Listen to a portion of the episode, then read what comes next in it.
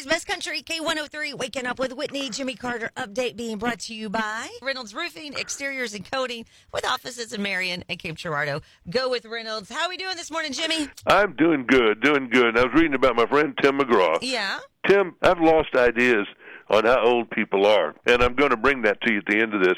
Tell you how old some people really are that are some of our favorite folks. But Tim is 56. Faith is 56. Tim is going out on the road, standing room only tour. Carly Pearce will be backing him up. I was just looking at all the things he's accomplished. He's got a new song called One Bad Habit. And I listened to, and it's you know he's good at picking these songs out. The chorus of that song is the one bad habit I hope she never breaks is me. I It's like good. it. I like it. It's and Standing. Room Only was another one of those live like you're dying songs. And uh, Tim has a lot of a lot of good stuff. Uh, Taylor Swift has this woman been in the news any more than she can be in the news? He's got to be in Tokyo for four nights starting February the seventh, and then February the sixteenth. She's got seven shows in Australia, then six shows in Singapore, and then she's done till May but she's got her Asian tour getting ready to crank back up. And during the middle of it, right after Tokyo, she's flying to Las Vegas for the Super Bowl. Now we hear that her boyfriend, Travis, is going with her on the road on some of this stuff. Uh, I don't know if he's going to Singapore or going to Australia or what, but stay tuned. That love, you know, kissy kissy stuff might continue overseas.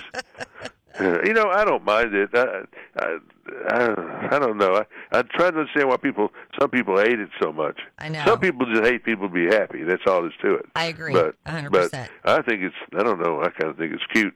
She seemed, you know, I didn't believe it at first, but she's kind of going that next mile. She's a good actress, and she is a good actress.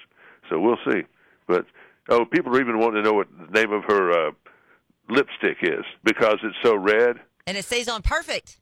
I think it's called Pat McGrath. If you want to know. Oh, really? Okay. My my my Swiftie in the audience daughter. Uh-huh. Uh, she I think she established that for somebody who was uh, ca- ca- looking for that online. Uh-huh. Uh, John Bon Jovi will be honored at MusiCares this year. That's the charitable arm of the Grammys, and they help out in a lot of different ways.